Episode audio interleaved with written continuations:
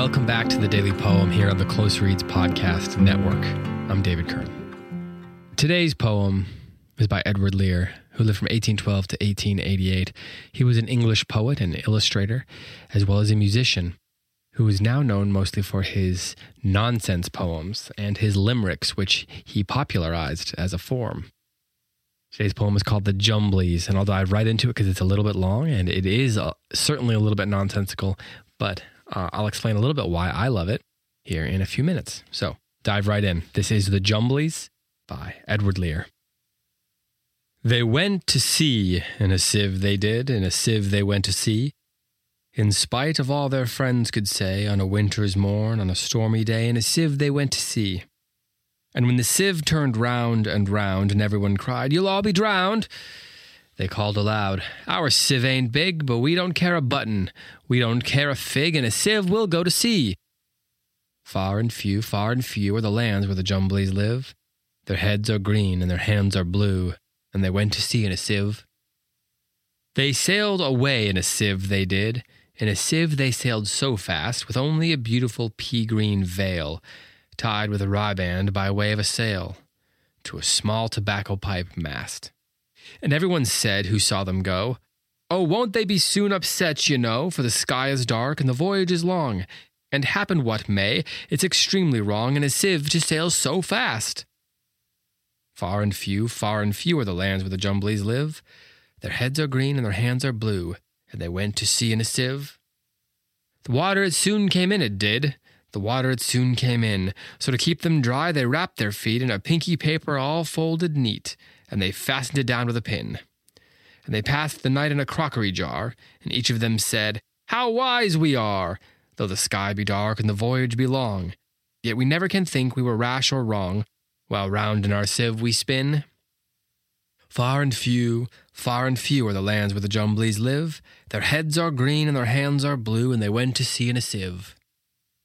All night long they sailed away, and when the sun went down, they whistled and warbled a moony song to the echoing sound of a coppery gong in the shade of the mountains brown.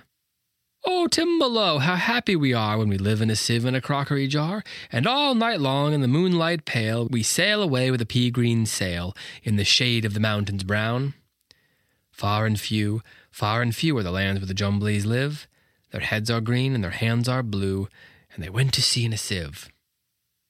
They sailed to the western sea, they did, to a land all covered with trees, and they bought an owl and a useful cart, and a pound of rice and a cranberry tart, and a hive of silvery bees.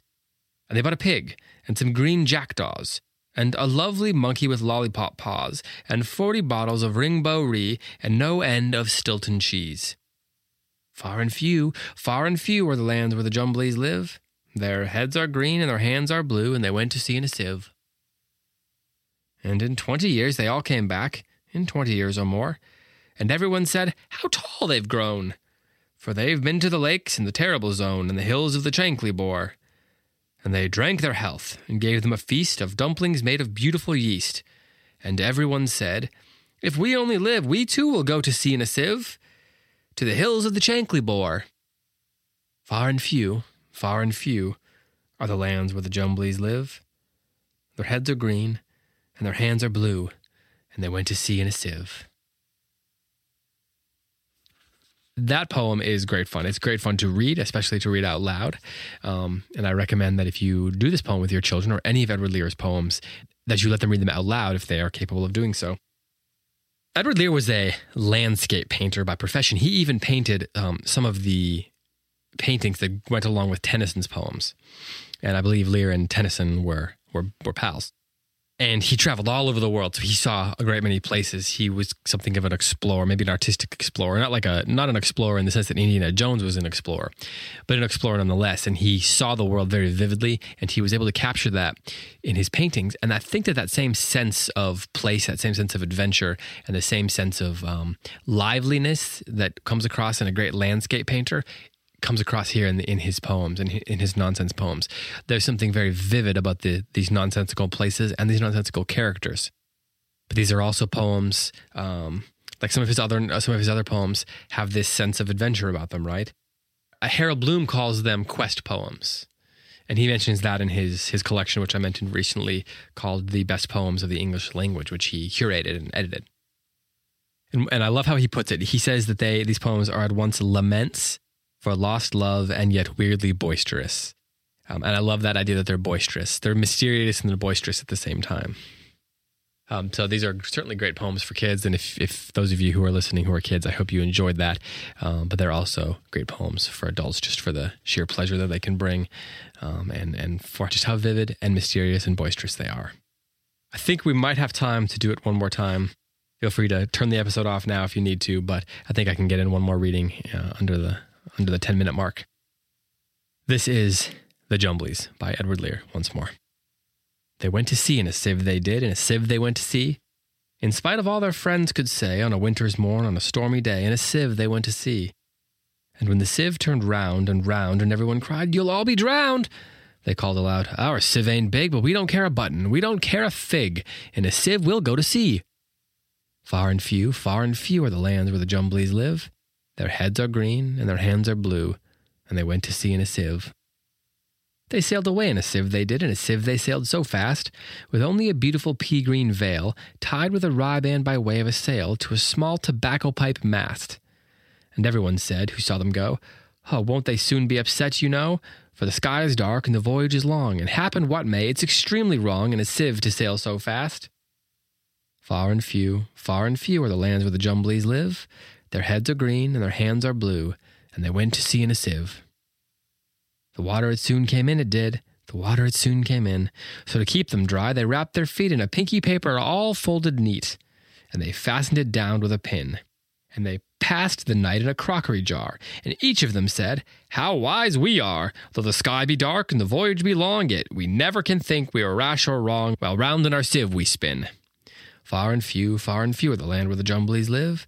Their heads are green and their hands are blue, and they went to sea in a sieve and all night long they sailed away. And when the sun went down, they whistled and warbled a moony song to the echoing sound of a coppery gong. In the shade of the mountains brown. Oh, Timballoo, how happy we are when we live in a sieve in a crockery jar, and all night long in the moonlight pale we sail away with a pea green sail. In the shade of the mountains brown. Far and few, far and few are the lands where the Jumblies live. Their heads are green and their hands are blue, and they went to sea in a sieve. They sailed to the western sea, they did, to a land all covered with trees, and they bought an owl, and a useful cart, and a pound of rice, and a cranberry tart, and a hive of silvery bees. And they bought a pig, and some green jackdaws, and a lovely monkey with lollipop paws, and forty bottles of ring ree, and no end of Stilton cheese. Far and few, far and few are the land where the Jumblies live. Their heads are green, and their hands are blue, and they went to sea in a sieve.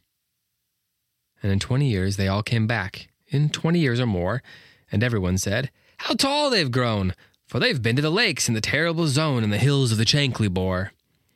And they drank their health, and gave them a feast of dumplings made of beautiful yeast. And everyone said, If we only live, we too will go to sea in a sieve, to the hills of the Chankly Bore. Far and few, far and few, are the lands where the Jumblies live. Their heads are green, and their hands are blue, and they went to sea in a sieve. This has been the Daily Poem. Thanks for listening. We'll be back on Monday with another one.